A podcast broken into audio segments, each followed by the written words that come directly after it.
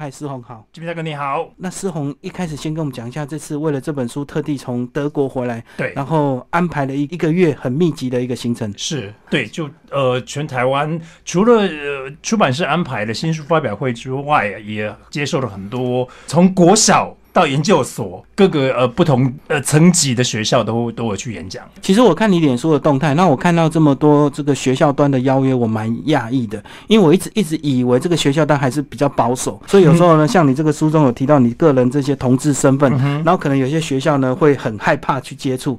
那为什么现在哎是现在这个社会已经这么开放了？我其实我不我也不是很确定哎，我也不知道我们台湾是不是有走向下一下一个阶段的，就慢慢开始包容开放，但是。我去每个学校的时候，其实学校都不会规定我什么不能讲或什么一定要讲什么或或或什么禁忌不可以碰触。其实大家都很自由啊。然后，而且这些学校包括很多偏乡学校，我讲这样讲偏乡，好像比如说我去的大甲，对，因为通常我们想到大甲，就是它应该是一个保守的地方，因为大甲有一个很有名的庙嘛。对。对，那南宫对，然后镇南宫就因为那间庙就影响了整个，那个是一个很有趣的小镇啊，以前叫镇嘛，现在变成台中市的大甲区，那是一个非常有趣、充满各种有趣故事的一个一个地方。如果大家想写小说，大家去大甲住一阵子，一定很多故事的灵感。然后也不知道是不是因为那个地方老师特别有多元、包容、开放的想法，或者是现在的学生本来就接受比较多性别的思考或怎么样。其实，在那个地方我都可以跟学生们有很多开放的对谈，所以倒是也没有什么禁忌。对啊，因为如果说是大学，我还比较能够接受，因为大学自主性比较强，而且有些可能是大学这个各系的一个学会直接邀请，根本也不透过学校。国小这段我就蛮讶异的，这个国小还蛮。居然能够接受这样的一个对国小比较有趣，是因为我现在是呃，就是国小国语课本南一版的五年级第十三课选的我的文章嘛，所以我是国小作者群当中的其中一位。然后呃，我这次特去那国小，是因为我因为这几年来我就是那那篇文章一直在那本书里面嘛，在国小课本里面，我就发起了一个活动，那样就是画作者的脸，画我的脸。因为你知道小朋友，我们都当过小朋友，我们都知道我们在课本上最喜欢做什么事，就是画画嘛，对。那我就邀请全国每一个学校，只要是你们学校呃国小你们用男一版的，我就邀请小朋友来画我的脸，在我脸上作怪。把我脸摧毁了都没关系。然后这次刚好回来，然后其实呃，我这一篇是写划龙舟，那所以说划龙舟教的时间，他们大概安排时间大概是这个时候，因为即将快要端午节了嘛。对，五月六。对，然后所以说我刚好回来，然后就刚好我就去了桃园中山国小，因为这个这位老师是我以前英文系的学姐啊。对，然后他就他就问我说：“哎，你既然在台湾，你要不要回来吓一下小朋友？你样这是很有趣啊，你知道，因为小朋友刚画我的脸。”本能就出现，对我就噔，我就从那个窗户这样浮出来，说：“哈哈，你们画我的脸，这很有趣嘛。”然后，嗯，小朋友就问了我很多问题。然后，其实你透过跟小朋友的呃对谈当中，你就觉得，哎，第一点，他们愿意发问。我以前我我是一九七六年出生的嘛，所以我那个年代，我在国小五年级的时候，有人问我们全班说：“小朋友有没有问题？”的时候，全班一定是鸦雀无声嘛。嗯，我们一定是没有任何的问题，因为我们。我们从来没有人教我们说我们要质疑跟提问，老师说了说的才是对的。对，可现在小朋友他们其实很有自己的意见呢。嗯，他们现在所处的世界、网络的世界跟快速的世界，他们收取取得资讯跟知识的方式已经跟我们以前差很多了。所以他们问了很多很有趣的问题，问关于那个，因为那篇文章写的是其实是关于呃收入色清洁人员。嗯，对，因为我写的是我去我们在柏林有一个龙舟队伍叫台湾龙。然后我们就去参加一个划龙舟，可是其实德国人根本不知道端午节的存在，他们根本不知道划龙舟要什么时候划，什么都他们都乱选。比如说我们其实是在中秋节时分在划龙舟，非常有趣。然后他们也不知道呃端午节要吃粽子，甚至包香包，他们完全不懂，他们只是觉得划龙舟很好玩。然后我们这个台湾龙去参加的时候，我就去看到，哎，有一个很有趣的队伍叫做叫做打扫龙。哎，原来他们的组成这个队伍是来自哪里？是专门是呃收柏林垃圾的清洁公司。是。对，那我就觉得非常有趣，我就写了一篇观察这个清洁队员的故事。对，然后很有趣，本来先刊在《国语日报》上面，后来就说在书里面，后来就很幸运就变成呃国教教科书的其中一部分，也的一篇文章。嗯，然后呃小朋友就问很多问题，包括为什么我会注意到这些清洁清洁人员，然后跟小朋友对话很有趣嘛。是啊，是啊。因为第一件事情就是你会发现劳工，比如说他们对劳工的想象，还有啦，小时候我们都有一一件事情，就是我们要讲长大的志愿。一定没有人说我清洁工，对，一定没有人说你你想看，你如果回去跟爸妈讲说，我长大以后想当清洁工，你爸妈一定会疯掉。对，说你怎么这么没有志气？可是问题是，你知道我们社会有各种不同的阶层，而且清洁工其实是一件非常重要的工作。我们我们现在在台北市嘛，我们就想象一下，如果台北市不要讲多久，一个礼拜没有人收垃圾。我们这个城市就会处于崩溃边缘。对啊，所以清洁工人其实呃，清洁工其实他们扮演非常非常的重要的角色。然后我跟小朋友在对谈的过程当中，发现他们因为读了我这篇文章，他们开始注意到身边的劳工。因为你知道吗？甚至有些小朋友他来自劳工阶级，对，因为我本身我的家人也是来自劳工阶级，我我们家是货运行跟农夫，所以说其实我很清楚，就是因为我从小是一个劳工阶级长大，所以我会特别注意到社会上其他劳工阶级。所以你知道这很有趣啊，跟小朋友，如果说我这篇文章能够唤醒下一代对于劳工的一点点关心，他们长大以后，说不定他们会成为决策者，他们会更关心劳工。我觉得这是一件。功德无量呀！其实我觉得现在我们整个社会问题，或者是整个国际最大问题，就是很多当权者他们并不一定有所谓的这个低层的一个同理心的，是因为他们可能是在一个很好的环境一路成长上来，所以很多决策就会自己很想当然就是应该这样，可是少了很多这个呃对基层劳工的一个人性的一个基本关怀，这样是嘛？因为。所谓的精英嘛，因为我自己也是读了大学，在读了研究所嘛，然后你知道，然后我读了福大、复读台大，所谓的精英学校那样，所以我知道，其实很多人呃，他们会常常会有一些所谓的精英观点。精英观点就是他可能一辈子他也不愁吃不愁穿，然后他这辈子他虽然说嘴巴会说他关心老公，可是他这辈子从来没有真正除了跟老公合照之外，他没有真正体验过什么叫做当老公嘛。所以说他们不知道那种生活的苦，以及被呃生活压得喘不过气的那种。焦虑感，他们从来没有体验过这种焦虑感。他们在执行政策跟制定法律的时候，他其实是无法理解，他没有那个同理心的。所以，像思宏好一点的是，他从小这个家庭环境其实一开始并不是很好，对不对？我们家其实是以前很穷，很穷过。对，因为七个姐姐，两个呃，包括你哥哥九个小孩，九个小孩。然后就是这本书的第九个身体，就是指你吗？对，就是指我自己。其实第九个身身体什么意思？就是。我自己是家里的第九个小孩，我以这个第九个身体来看，从我我来自一个小地方叫彰化县永靖乡，对，从永靖出发的一个乡下农家的身体，然后进大城，进大城什么，就是来到台北嘛来念书。我们很多南呃中南部小朋友都有一个经验，就是来到台北念书。然后我们来到台北念书之后，都一定有很大的身体的匮乏感。什么叫匮乏感？就是我们发现，哎，城乡差距很严重，不论是口音、经济阶层，对。经济的的差异，那很多很多同学们甚至已经出过国了，或者他们甚至从直接从国外回来的，你知道那你会觉得哇，同学们好高级哦，台台北同学们好好时髦啊。那我们这种乡下来了，我们觉得我们就我们要赶快追赶，你知道那种身体的匮乏感。后来到了柏林，你知道吗？我这一路的身体的旅程，其实我讲的就是一个知道吗？乡下真的一个很匮乏的一个农家，因为我是我们家为什么这么多小朋友，就是因为要生儿子嘛。嗯，对，是连结果是连生了七个女儿，我爸妈就是一个那个年代，他们根本不知道什么叫 X Y 染色体这件事情，他们只是单纯的觉得就是拼不出儿子，人家拼出来的，而且一定要有男的这个传宗接代，或者是说继承家产这样子。对，而且你知道，其实虽然说民民法已经改了嘛，民法就是男生跟女生平等平等，但是到现在现在已经二零一八年的很多很多中，我不知道是不是中南部了，我想台北一定有这种事啊，就是什么事都要给多少干，什么多少干就是大儿子嘛。对，就是长子为大，你知道长子为大这件事情到。你知道我们整个全台湾整个岛屿到到现在还是可以听到很多长子为大的很多家庭的惨剧那样，就是你知道到现在还是有很多，虽然说你是女性，然后你明明民法上你有一样像有一样的权利，但是你要把章拿出来盖，就是抛弃继承，对，你要盖给你的。弟弟或哥哥，为什么呢？因为因为你嫁出去，你是泼出去的水。你知道到现在还有这种可怕的性别迷思，所以我这本书很大一个用意就是我想要抵抗这个性别迷思。所以其实当初你的家里也是有这种状况，对是啊，你姐姐也是被被迫盖章，没错。因为我我就是来自这样的状况，所以我很清楚。然后其实你知道吗？我要是没有经过这一段生理旅程，我也会觉得这件事情很理所当然。嗯，因为我来自一个完全的完美的父权体制。因为我我爸哈是那个家族里面三合院里面彰化县田尾三合院里面的长子，嗯，他是多干，对。然后呢，他其他兄弟，然后他们重要一件事情就是他生儿子嘛，对。结果他生他焦虑那么多年，终于才生到我哥，所以你可以了解他跟我妈之间那个身体的焦虑感。然后他们一辈子跟我们的灌输就是重男轻女，其实真的不能怪我爸妈，因为他们来自于那个。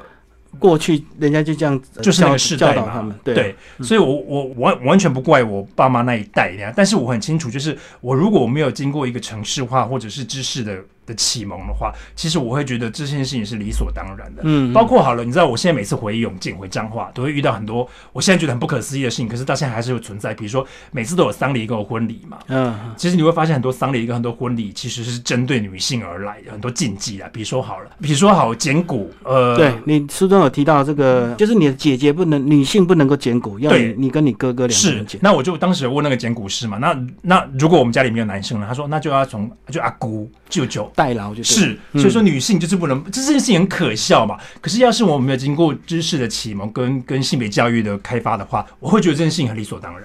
其实关于这个简骨，在书中的第一篇其实就很真的很吸引我。这个不是因为我们要推销这本书，他第一篇就写到这个坏掉的老酒，就讲你自己啊，就我自己就你自己的一个状态，其实你是不打算这个结婚生小孩的，因为你的身份。对，那居然就从这边点到这个肥美的荔枝，对你这个 这这很可怕。我我这你知道吗？其实我妈是火化嘛，对啊因因为我妈的遗愿是说说她的那个呃尸体就是她的遗体要要火化，然后我们火化场是在中部，其实在南投。嗯，对对，我不知道，我想中部我应该都知道是什么地方，是一个很大的火化场。然后到的时候才我才发现，你知道吗？死亡原来是一个这么不庄重的事情，什么意思呢？因为因为大家你知道吗？大家都要选好日。对好日对于台湾人来讲是一件非常重要的事情，所以你火化那一天，那个地方就会大家都在排队准备要火化。嗯，对，然后火化的时候，你会发现他当时的工作人员，他们也没身穿制服，他们的工作态度是草率的。嗯他们处理那些大体们，你知道，我们都我们都你知道，在台湾甚至不能说尸体，说尸体好像有什么不敬，一定要说什么大体。其实它就是它的确就是个尸体。然后我们推进去的推进去的过程跟拉出来的过程，到最后你甚至根本不是很确定，说拉出来那具棺木跟那些残骸跟骨头跟灰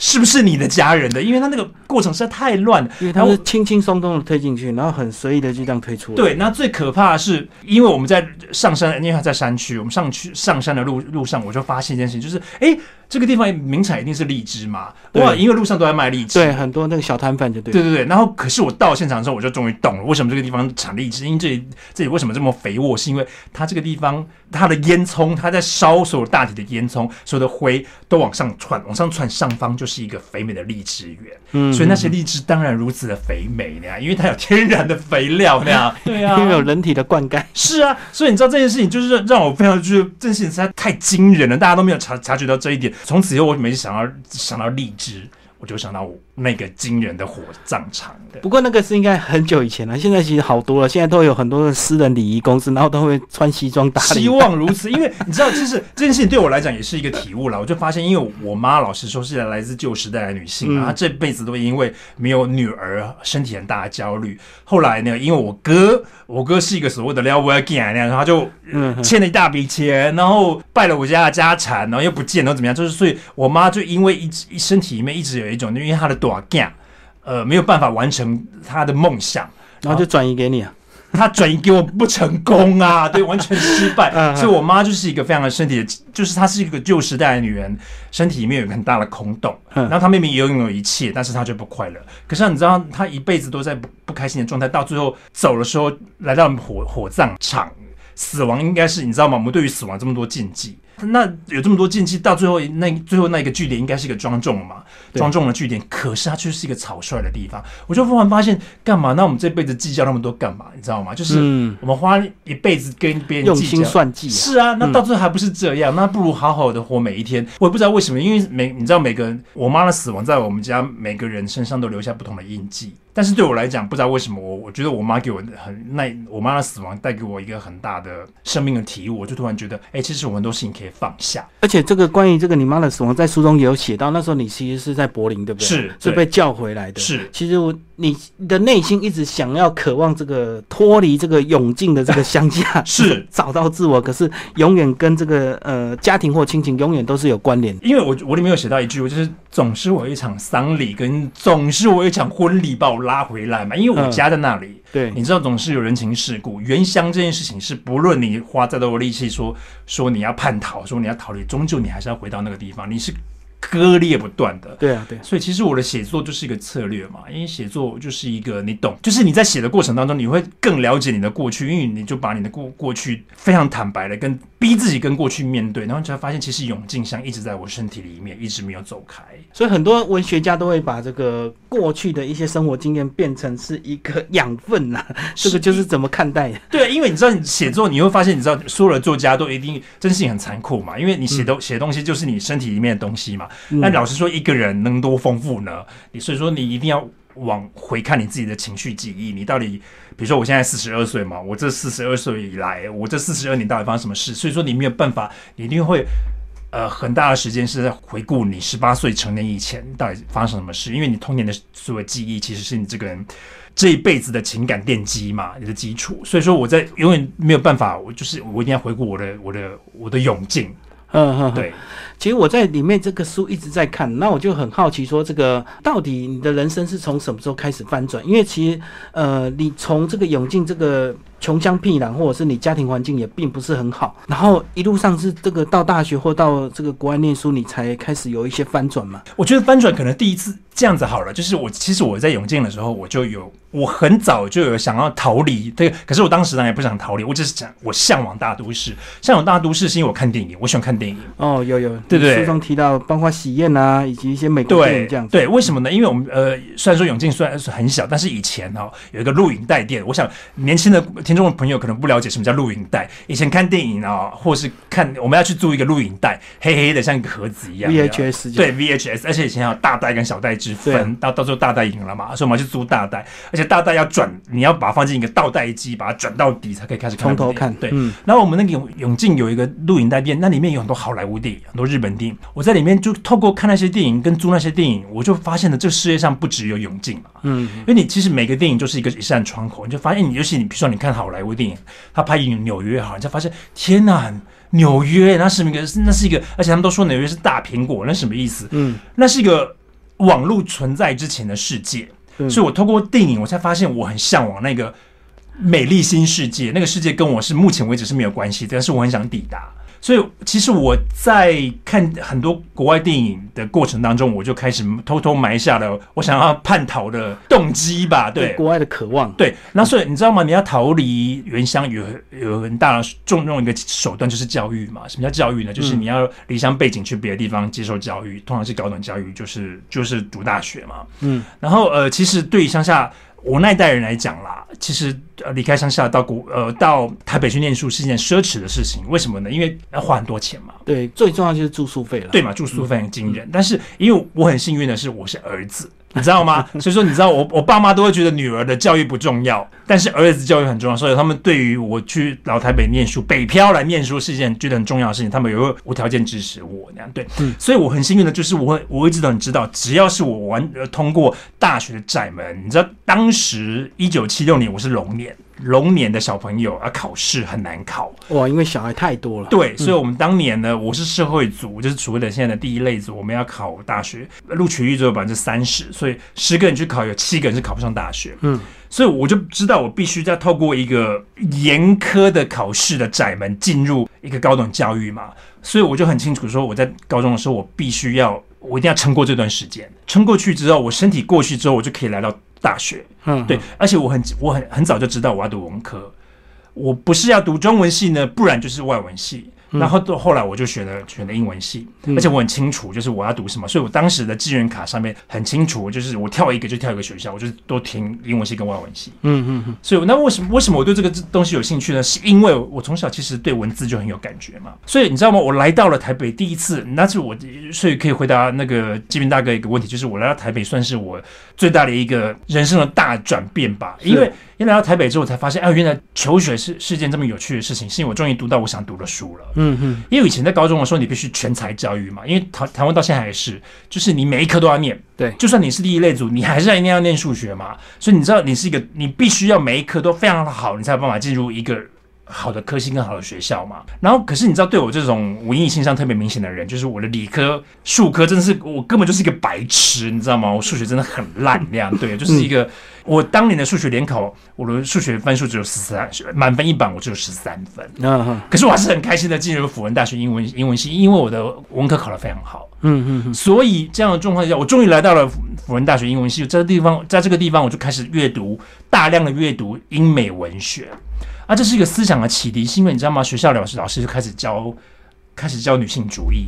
开始一些文学的启蒙啊，这对我身体是一个很巨大的改变，是因为我来自一个完美的父权的家庭，嗯，结果来到了这个地方，我们老师跟我们讲一个东西叫女性主义。什么叫女性主义？我这辈子没听过那样。那老师会放很多欧洲电影给我们看，是对。然后这些老师们对我启蒙非常有很扮演很重要的角色，是一个乡下小朋友来到台北。然后你知道，呃，台北有有有的东西，其实我大家讲城乡差距，对我来讲，城乡差距最大的差别是文化啦。因为，嗯，老实说，因为比如说好了，彰化彰化一定没有云门舞集嘛，也没有国家剧院嘛。对。然后现在彰化已经有所谓的呃有园林演艺厅，但是我们那个时候其实根本没有剧场。是。对。然后你也看不到剧场表演，然后你如果想要看欧洲电影，你根本看不到。对。而且当时的彰化，甚至你要看好莱坞电影，我们要到台中去看才可以看得到那样。所以，我们是一个匮乏的文化。边缘，我们以前都会说文化沙漠嘛。当然，彰化现在有有已经有呃，因为全球化，现在彰化跟跟各大城市之间的距离已经缩小了。但是在我们那个年代是不可能的。所以说，我来到台北就发现，哎呀，这里有这么多文化资源，我可以去看现代舞蹈，我可以去参加金马影展，而且当年好多影展的，我可以去看很多欧洲电影。明明看不懂，还是觉得自己是我很想要看。为什么呢？因为你对知识跟对这个世界有个渴求。对，因为你知道，我们现在大家都会骂台湾年轻人说你。怎么这么没有国际观念？为什么？可是你知道，其实这件事情是我们那个当年更匮乏的事情，就是我们当年更没有更没有网际网络这件事情。对对对。其实我对于比如说我突然你知道吗？我们在读英文系都会觉得自己很就是哇，我想要看，比如说好学英文不够，我想要学法文。那你学法文之后，你就想要去看一部法国电影，你根本看不懂，可是你还会觉得不行，我一定要把它看懂或者怎么样，因为那是一种求知的焦虑、渴望。对。然后你知道来到台北之后，你就发现哇，台北有这么多东西是你根本在你的原来的故乡是没有的。存根本不在，而且你知道到台北你还可以参加，你知道吗？作家的新书发表会，很多文艺场合是啊，而且台北现在更多。现在当然已经像彰化已经不一样，是因为很多文青们返乡之后回到嗯改造对，然后他们回去就开了咖啡馆，开了书店，开了一些艺文空间。那的确那些小地方虽然说很难撑了，因为你知道吗？每个地方每个艺文空间都需要有收入才能够撑下去。不论怎么样，已经有开始做这件事情。然后这些这些文青们、艺文人士回到了他们。自己的故乡开始做一些慢慢的改变，所以说你知道吗？现在现在在比如说好了，我乱讲，比如说有斗六或斗南这些这些小地方，其实都有，你可以买到法式甜点，嗯，你可以看喝到很好的咖啡，这些都是一些在呃来到台北念书到大城市念书的一些文青们，他们因为受不了大城市给他们压力，他们回到了原乡，对，想要去做一点改变。对，然后这些都很有趣嘛。那当年对我来讲，我是当然是没有意识到这些的改变。我只是知道我身体里面很大的匮乏，我想要赶路，嗯，我想要读更多的书，看更多的电影，然后想要去远很远的地方。那你不知道什么叫很远的地方，你是单纯的对于知识有一个莫大的渴求跟渴望。然后因为你觉得你来自一个那么小的地方，你是一个如此。不够的人是不不什么叫不够？就是你觉得你书读不够嘛？对对。而且你知道，就是什么叫乡下，什么叫城城城乡差距是什么？就是你如果问小朋友们说什么叫乡下人，什么啊乡下人台语叫什么曾卡朗或者是曾卡怂，其实其实都是负面的说法，贬义啊。对。然后你在你在你自己来自一个贬义的定义，然后你自己的身份原来是被贬的一个身份，你就想要把自己翻转嘛？是是。那当然，你我们这个时代已经不一样了。现在我们会说，我们是以乡下人为荣。嗯，对，我们就我整卡朗又怎样那样对，可是到现在还是为止，就呃，已经二零一八年，其实我们的整个台湾还是这个状况，就是我们会有台北观点，嗯，台北观点天龙国嘛，对嘛？你知道，我们就会很多台北人就会觉得，我只要出了台北，其他都是南部，对，这是一个很有趣。然后你也不能怪台北人，为什么？因为整个台湾其实大部分都是以台北为思中心点为思考，但是这件事情已经开始慢慢去中心化了，很多边陲地带的人们。开始做一点知识的反扑那样，因为所以这就是网际网络的好处，因为网网际网络的确会让很多城乡差距开始慢慢的缩小。对对，所以我们以后，我我相信呐，以后呃，以后城市的发展绝对会有不一样的光景。嗯，对，因为。以前的确是，比如说整个台湾的岛屿啊，就一定是以台北为中心而发展。但是现在不论是高铁，你知道我们都说，因为台湾有高铁之后，好像搭捷运一样。嗯，我当天甚至可以接三场活动，我可以北中南这样赶，我都可以赶得到。这个是我们以前那个一代在小时候是完全无法想象的事情。所以它缩短了高铁，缩短了人们身体与身体之间的距离，它就是同时缩短以前那种匮乏感。因为以前我们在彰化，我们离台北大都市觉得好是很远的地方，但是它现在那个遥远想象缩短那个距离之后，我相信这个城乡差距就会慢慢的缩小。刚刚讲的是你这个心灵的部分，这个翻转了。那其实呢，你这本书既然写到了这个是呃第九个身体哦，其实就蛮多的部分是聊到他个人身体的一个观感。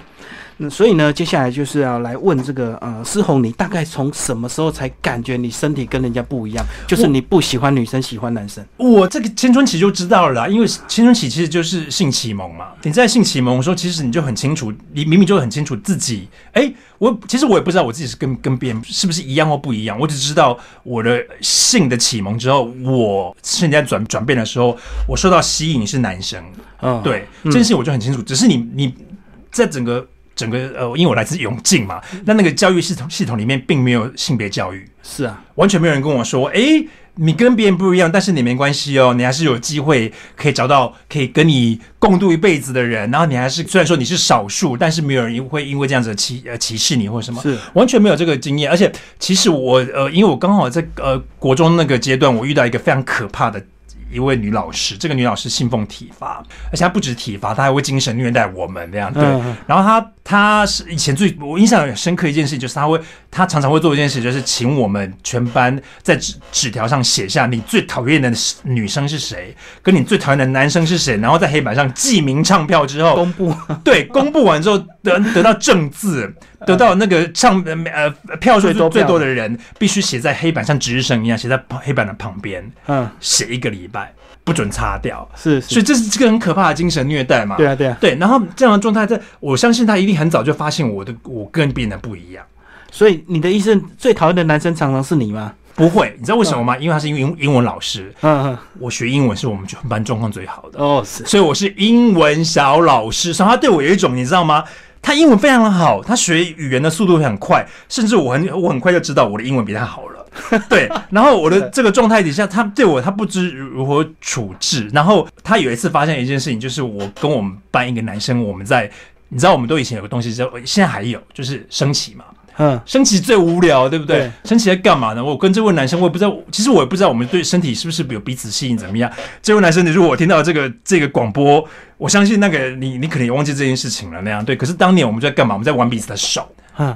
对，可是玩彼此的手，其实也，我觉得他其实也不是跟情欲也无关，或者他只是一个，因为真的太无聊了嘛。因为你知道，师长在台上演讲的时候真的很可怕。那我们有点像，你知道吗？你知道小小朋友都喜欢看彼此的掌纹啊，说哦你也扎戏，或者是你会你的什么什么，你会献智慧献生命对，然后有点类似这样子。然后结果老师看到这件事情，他就我们班同学不知道有这个记忆，他是公开。他不是私下找我们来讲，他是公开谴责我们说，他看到有同学在两个男生竟然在做羞羞脸的事情，他们两个在玩彼此的手之类的。然后我马上就，你知道，其实长大的过程当中，你的身体会被加入耻辱感嘛？对，因为比如说好了，我这本书里面有写到一个，就写沙滩嘛，你去沙滩发现玩最开心的就是小朋友，嗯，小朋友因为他身体没有耻辱感。对他很自然，对他非常非常开心。为什么？因为大人不不能跟他，不会跟他说你不可以这样，你不可以这样。他身上没有完全没有衣服，没有穿衣服，大家还觉得他很可爱。但是你知道，我们长大的过程当中，我们身体会加入很多的耻辱感。对啊，对啊，对。这个老师在公开谴责我的时候，我第一次分明的感觉到啊，原来我的性别认同是有耻辱感的。嗯，对，那对我来讲是一个很大的、很大的一个身体的负面观感的第一步嘛。就第一次受到冲击，就是原来哦，原来我跟别人不一样是不行的，所以我就开始学习遮掩跟掩藏。那你知道吗？在我们台湾这个文化里面，受儒家思想影响，因为我们从小到大都要读很多孔孟嘛，对，所以你知道儒家思想对于我们身体的束缚是很多，所以我们都有一个专长，就是很会遮掩。嗯，你知道我们跟家人的身体距离是很近的。但是我们彼此是不能把彼此，虽然说身体的距离这么近，但是我们不能把真话说出来。嗯我们跟其实我们跟家人的关系非常的特殊嘛，我们明明就住的这么近，我们每天生活在一起，在一起吃饭，甚至很多时候睡觉都在隔壁或怎么样，但是我们彼此绝对不能把心中那句话说出来。为什么呢？因为我们都很会遮掩啊，遮掩谁不会？我也很会嘛，所以我很早我就学会了遮掩这件事情。所以你知道，你知道，在一个教育体系里面，你要遮掩自己，其实并不难。是你只要掩埋自己的情欲，然后掩埋自己真正那个自己，然后你就随随波逐流嘛。这件事情其实一点都不困难。然后我在我在你也你也很快就发现，你在这个体系呃要活下来，你必须要遮掩自己。是是，对，所以这个也是一个生存的手段。但是我很早就知道，有一天我终将自由。哦对，所以是到大学吗？还是对到柏林？我我觉得我真的开始自由，应该是到大学我就开始自由，因为我跟你讲，我以前我 我高中非常不开心的读男校，嗯，虽然说我的我喜欢的是男生，可是我一点都不想读男校，因为男生很臭、很脏那样，然后男男校很脏那样，对。然后因为呢，记得我们那个去那个教室里面有一个有个柜子，两边的柜子是放鞋子的。然后我们上体育课的时候，因为我们平常上学要穿皮鞋跟西装打领带，嗯，然后你体育课的时候要在要换上体育服，跟换上那个鞋子，那个鞋子大家丢在里面三年都没有洗，也没有带回家，那个味道有多可怕！每次那个打开那个，因为它柜子，它每次一打开，我就想要转学，我想要读什么？我想要读彰化女中，山下那个彰化女中。然后我你知道，我到大学，我都哎就实现这个梦想，是因为因为我读的是英文系，英文系男生是绝对的少数。然后我为什么你知道吗？大概有个原因啦，因为我从小跟七个姐姐一起长大嘛，是所以我特别喜欢跟女生相处。比较自在。对，而且女生们，老实说，因为我们台湾是一个父权社会，你知道，女生们跟我一样都是性别的弱势，所以说，嗯你知道吗？女生们为什么我们台湾社会里面也是很多女生为什么对于对于性别的光谱呢比较容易敞开，是因为。大概你知道吗？女性本来就是一个比较敏感、纤细的一个性别。当然啦，这这个可能也有性别迷思。不过不论怎么样，我一直觉得，就是在我们台湾里面，其实很多女性是因为跟跟我一样受过很多身体的苦，所以说她们有办法理解呃少数的人。嗯所以我很快就你知道，我就来到福大，我就跟女生们一起念书，就好开心哦，因为我非常的自在，嗯而且我对于自己的性向也完全不用隐瞒。嗯嗯，然后女同学跟我相处也非常的开心，然后一起做报告，一起成长，然后一起一起学习在台北这个大都市里面如何生存。然后我觉得那个对我来讲是一个很巨大的一个身体的自由吧，因为你知道来到这个地方没有一个可怕的注重体罚的老师会来惩罚我们的身体。是啊是啊是啊，然后我们在我们读，你知道我们读的那些书里面，其实有很多性别的思考。然后对对我们看电影，然后我们读莎士比亚，然后我们才发现，你知道吗？啊，原来这个世界不只有，因为你可能你来自屏东，你来自南投，你来自哪里，然后或者是你是台北人，不论怎么样，我们都是来自很保守的的社群。对然后我们在读这些书的过程当中，我们才发现，哎，其实这个世界上不只有我们这些保守的社群，我们还是有其他身体的可能。那我们就开始慢慢就是预谋叛逃的可能那样对。然后我觉得这是非常有趣的身体的过程啦。嗯嗯嗯，对，所以我也许真的可以这样讲，就是我来到辅仁大学英英文系读书，虽然说它是个保守的天主教学校，对，教会学校，对，但是学校校方行政很保守。但是学生一点都不保守，我们是很自由、很开放的。我还记得很清楚，就是你知道，我们因为你到大学之后，其实你根本不知道你的校长是谁，因为我们现在台湾不是在吵校长这件事情嘛，嗯因为台大也是我的母校，台大在吵校长的这件事情。那我就在想，我就在回想一一下，就是要不是我去看我的毕业证书，我还真想不起来我我在台大跟福大的时候校长的名字。校长是谁？对呀、你根本不知道，因为你根本不会遇到他嘛。他跟我们没有关系的。是啊，嗯然后我印象也很深刻，是我一我一次在辅仁大学的时候，呃，我在跟我们班的一位印度侨生聊天，然后这他其实根本不会中文，所以我们聊天只能用英文嘛。嗯嗯，对，那我们在那边聊聊聊聊的时候，我们后面就出现一位长者，然后这位长者就称赞我们英文真好，怎么样，我们就想，嗯，哇，你谁啊？谢谢你，我们还 呃跟这位长者说回说谢谢。几天以后，几天以后，我们才发现他是我们的校长，我根本不知道他是这名谁啊对啊对所以你知道，其实是呃，为什么？因为他是其实他是一个大学是一个自由的学术环境嘛，你也没有升旗，对，你看到呃铜像也不用站立正敬礼那样，所以它是一个自由的求学环境。所以说，其实校方再怎么保守，它其实并不会影响到学生的自由发展。对，所以其实福大是到现在也是，而且你知道福大，我读的是福大英文系嘛，那英文系是外语学院，福大外语学院是一个非常有趣的地方，因为有德文系、有意大利文学系、有西班牙文学系、有法文系、有英文系，那这个这几个科系大家都是很开，大部分是女生嘛，因为都是想读外文的，通常通常是女生。对对对，那女生们都很会打扮，争奇斗艳，然后非常的开心，然后然后男生是少数，那男生有不少是同志那样，我我不能说别人，就是至少是我啦。然后对，然后我们大家在一个环境里面，大家非常开心的，很辛苦的学外文，因为学外文其实很辛苦，很苦，对啊，对，尤其是德文系的同学，好悲惨那样，对，要读德文，要你知道意大利文、西班牙文很可怕那样，可是不论怎么样，就是它就是一个开放。自主自由的学习环境，那个这些事情，你知道，我现在每每年回来，呃，去，因为我现在同学分布在世界各地，嗯嗯，每年回来跟台湾，跟跟我老同学，跟跟老同学们开同学会，你知道开同学还是很有趣的，为什么？因为你就发现大家长成不一样的样子，是。可是不论怎么样，就是我们在英文系学那些。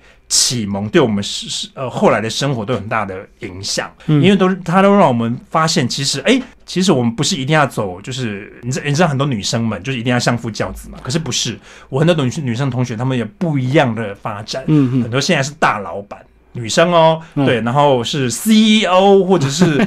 呃，就是你知道他们他们在整个性别体制里面，其实他们扮演的角色是非常非常的叛逆的。但我觉得这件事情都跟我们从英文系一路以来有很多性别思考是有很大的关系。你现在是有每年都排一次回来吗？还是要特殊计划？就要有计划啦，因为你知道吗？其实回来，因为因为你知道从柏林没有办法直接回来台北，那样就是因为飞行很久，机票也不便宜，然后而且你知道，你回来就会想要。多待一点，因为这是我的家嘛。对，就很多朋友就会跳出来了。对，然后你就会觉得，我如果回来只待一下子，那真的太浪费了。对，所以我其实会尽量每年回来。但是其实我上次，你知道，我这次回来其实已经超过一年，快一年半哦。我中间有一年半时间没有回来台湾，而且因为机票贵啊，这个难得回来，那自然这个德国很多事情就要特别提早先安排好，对不对？所以回来会很辛苦。对啊，就很多事，而且你知道，回来就觉得说，你想要在最最短的时间内做更多事。是。对，那回来台湾很累，因为很多朋友邀约，难免就会有饭局。那德国呢。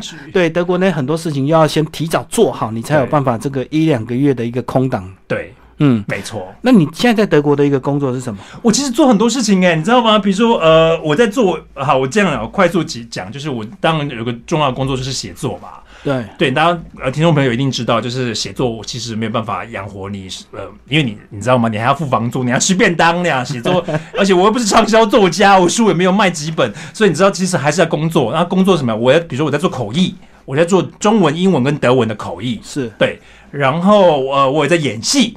演戏的，比如说我在我在德国演电视跟演电影，然后演和尚是吧？对 对对，最近呃这这呃快呃五月二十三号在柏林要在德国要要播出了，那样其实是是一个喜剧影集那样。嗯，为了演那个角色，我就把头剃剃光那样。对，然后也在做主持，比如主持什么？比如说我今年今年目前为止主持了什么？啊，我主持了嗯我们公光局在柏林旅展，因为柏林旅展是全世界最大的旅展，我这边主持了一个台湾的一个活动。用德文主持，那我也主持柏林影展的台湾之夜，嗯，然后我有一个记者的身份，要到处到处去采访，所以说你知道我做很多很多事情啊。不过不论什么样的事情，好像听起来很乱，可是其实每件事情都有个都有个中心点，就是文字啦。是是是，对，因为你知道吗？文字是所有事情的基础。比如说，我如果没有文字能力，我也不能做采访；如果我没有文字能力，没有语言能力，我也不能做主持，我也不能做翻译，我也不能演戏。所以说，所有的事情都追根究底，就是我对于文字的热爱。所以这个在德国自然就兼了很多差啊。是啊，也是这样看了这么多东西，才有办法写这样子的一个第九个身体嘛。其实我觉得这本呃范围蛮广，所以写作期应该蛮长的，对不对？是，其实如果说真的要追溯那个时间感，甚至我甚至有把二十年前的文章都放进来那样。对，所以他其实是的确，因为甚至最近有个朋友跟我说：“哎，呦看你这本书好像自传一样，可是自传讲自传好沉重，因为我才四十二岁，四十二岁写自传太夸张。所以我书后面其实我后半段，因为我前面的确的确讲很多我童年的往事，对啊对啊，跟成长的一些摔跤吧这样说。但是我后来我会部分有故意调整一下，就是我写了很多关于旅行的事情，因为你知道吗？因为旅行其实是件非常有趣的，因为你在旅行当中，因为这本书很重要一个主题就是身。体，你在旅行当中其实会认识自己的身体，跟观察别人的不一样的文化身体，所以我就花了一些篇幅来写这个主题。对，因为如果全部都是自己的小时候，这样感觉有点沉重，对不对？是，而且我谁呀？我又不是明星，你知道，明星明星写他自己小写八本，大家都想看那样，可是我谁啊？对啊，而且那个。讲到这个小时候，包括这个当兵的时候，其实难免还有一些不愉快，是 这个这个对，有点这个被肉体霸凌或精神霸凌。对，因为你这次不愉快，不愉快一一定是，所以我你知道吗？我每次去学校里面演讲，我都会跟小朋友和跟中学生们讲说，你们一定要学会受伤，这很重要吧？对因为学会受伤，你一定要被人家撞了一下，或你自己把自己绊倒了一下，或怎么样，然后你再学会疗伤，因为学会疗伤跟学会受伤是成长成成长过程当中很重要的一个课题。你绝对，所以说父母们，你们一定要容许你们的孩子们去叠跤，因为你如果这辈子都没有叠过跤，你才要担心。而且反而越早叠跤越好，对对是啊，因为那个复原力比较强一点。对，而且你知道，你就算你好人，就算你这辈你没有人不可能一辈子都很顺，你一定会叠跤的。对，嗯太晚叠跤，你会跌得更惨所以也是这个，你从过去叠加到现在，让你现在在德国其实非常的自在，对不对？对啊，我其实我现在在柏林，因为柏林其实是一个很，它是一个很大的都市，它有三百多万人口，然后它有很多很多的种族，然后它是一个很多元、开放、很自在的一个城市啦，这样讲好了。然后我我一直觉得刚好给我一个最舒服的一个身体的姿态，什么意思呢？就是因为我在台北哈。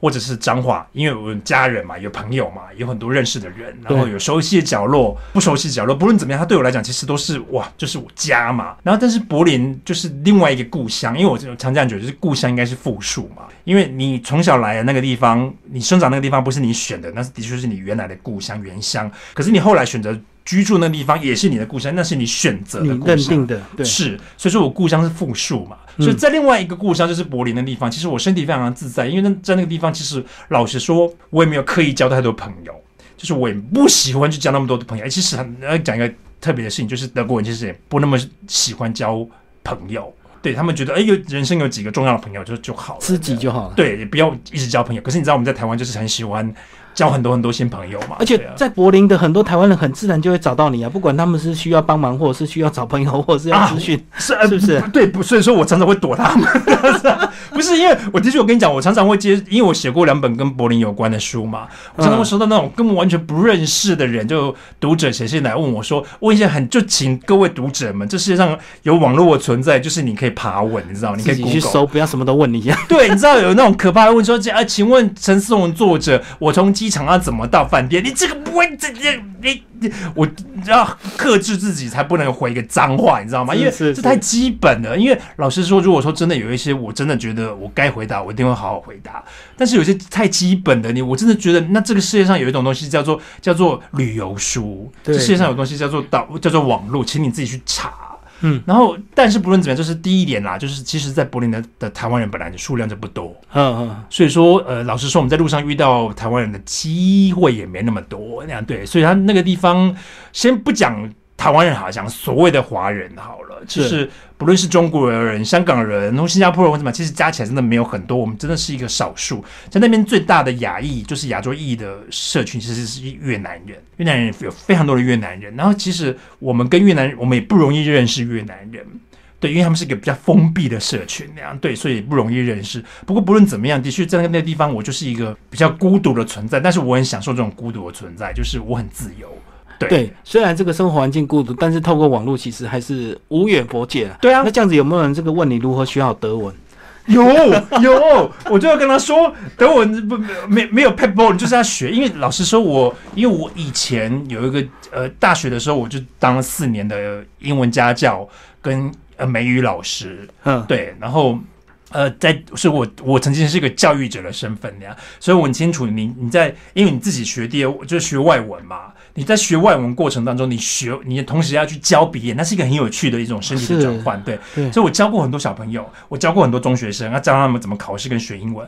我很清楚学外文是一个什么样的折磨那样。还有一件事情就是学外文真的没有没有所谓的 people。还有一件事就是有些人就是没有那个天分，他就是不行那样。对你真的不能逼他，因为他这怎么逼他都顶多到一个界限，他就会一直撞墙那样。对，就对，学到刚好而已。对，而且有一件有一件事情很重要，就是你知道，我们大家都觉得学英文真的很重要或怎么样，可是你知道吗？这世界上有多少人一句英文都不会，他活得可开心、可精彩的来。嗯嗯，所以你知道，我们叫做是，就是你要真的还是要看个人状况啦。对，然后你如果问我说学德文要怎么学好的话，我就会跟你说，你请你去自己去报考歌德学院的课程那样。对我没有办法帮你，因为因为德文真的是一个比英文难学的语言，对对对，很复杂，至少难四倍吧，那样对，所以它是一个这么难的语言，你唯一的 paper 就是好好学，好好学，真的，我真的有，我真的觉得市市面上有很多那种什么什么三天学好英文或什么学英文的捷径，那都是骗人的，因为不可能有捷径，是。一定要苦学跟苦读，任何的学科。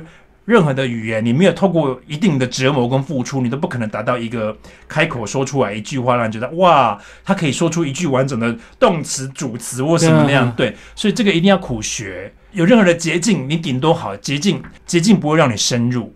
对你如果要在语语言里面要深入，你一定要有一定的进入跟深入这个过程当中。一定要苦读跟苦学，这没办法。对对啊，所以如果你想要简单或者是快速的话，这个或许下辈子投胎在变成德国人是比较快啊，变成你的母语 速度可能比较快一点。对啊，对。而且其实你是母语，也是因为你从小被爸爸妈妈一直教，一直教，教了几千句你才会的。是，而且你知道，你你我们因为我们在学德文的过程当中，我们都有一个很有趣的经验，我们外国人嘛，嗯，就是我们去折磨德国人，说折磨德国人，是因为比如说好了。我以前在台湾的时候，我如果被外国朋友来问我中文的文法，我会答不出来。对，因为我从小到大我就学这个，我不知道它什么主词、副词、什么动词那样。对，因为其实中文也很不好学。嗯，因为比如说好，呃，冠词、计量词，就是比如说一张椅子、一本书。一台电脑，你知道这个计量词对于学中文的外国人来讲是很崩溃的事情，因为是不是用英文就是耳跟的而已嘛？对。可是我们是一本、一台、一辆、一颗，为什么那个很可怕？然后你知道他问我的时候，我就呆住，我就我就会说啊，你学就对，你给我背就对，那样。同理可证，我在学德文的时候，一样的去折磨很多德国人，因为因为德德文最难的是有一个东西叫性别，因为它每个名词都有呃阴性、阳性跟中性的差别，而且是没有道理的，没有道理在什么程度呢？我们大家都想到说，哎，月亮，月亮应该是阴性，太阳应该是是阳性，错的，颠倒。等我里面，月亮是阳性，然后呢，太阳是阴性。嗯，对，所以说你知道还有女孩，女孩应该是阴性的吧？错，女孩是中性。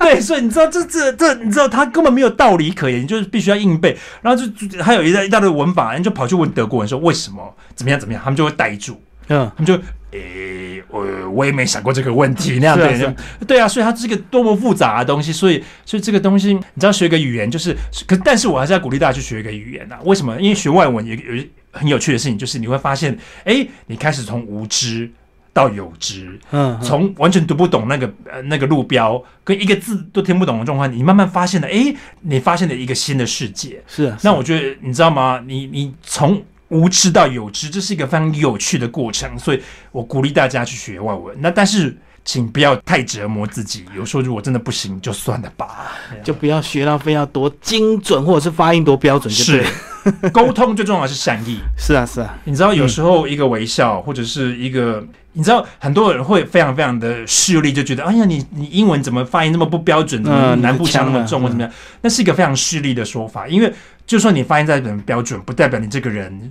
说话就很有内容啊！对啊，对。所以其实你知道吗？沟通最棒的一件事情就是善意，彼此倾听最重要。嗯，对。好，那最后呢，这个施红帮我们总结你这本书好不好？你这本书的这个目标读者是每一位吗？还是这个？我当然希望各个不同年纪人都可以来读我这本书啦。因为其实第九个身体讲的是一个从乡下。彰化乡下出发，后来进展到德国的一个乡下小孩，他的身体的旅程。但是我这个身体旅程，我通我希望可以在很多台湾的读者呃身上找到共鸣跟共通处，因为大家曾经在成长过程当中，都一定有为了很多事情而产生很多焦虑感。是我希望大家可以抛弃这些身体的焦虑感，慢慢趋向自由，慢慢找到自己的自由，然后放过自己的身体，跟自己的身体和解，跟别人的身体和解，原谅别人的身体，包容彼此的身体，然后彼此跟身体更自在、更放松，我们台湾就会更美丽。哈哈哈哈哈！所以这本书其实还蛮励志的，对不对？我不知道励志，我不知道呃，因为励志压力好大。我们从小读过很多励志的书，人家是伟人呢，我不知道我是能能够励志，但是我希望说能够让大家放轻松。一点对啊，这个你走过的路，其实别人也是有机会。其实大家只要你愿意的话，其实都有可能走出去了。是，嗯，都有自由的可能。而且这个呃，透过你这个文字非常细腻的观察自己的身体，包括别人的身体，其实呢，很多这个很细微的这个变化，就在这个自己生活的一个小部分。其实，即使是再小的一个事情，透过你细微的变化，它都可能是一套学问或者是一个生活哲学。是，我觉得这个这本书给我的这个非常讶异的一个地方。谢谢。因为其实有些。些事情看来是理所当然的事情，可是透过你细致的一个描述，又开启这个主持人另外一个世界。谢谢。今天非常高兴认识这个思宏，也介绍他的第九个身体。呃，九哥出版社听众朋友兴趣，欢迎要找来看的，要不然他这个德国这趟机票钱可能就要赔钱，一定赔钱呐。所以大家这个好好的来找这本书来阅读。谢谢思宏，谢谢。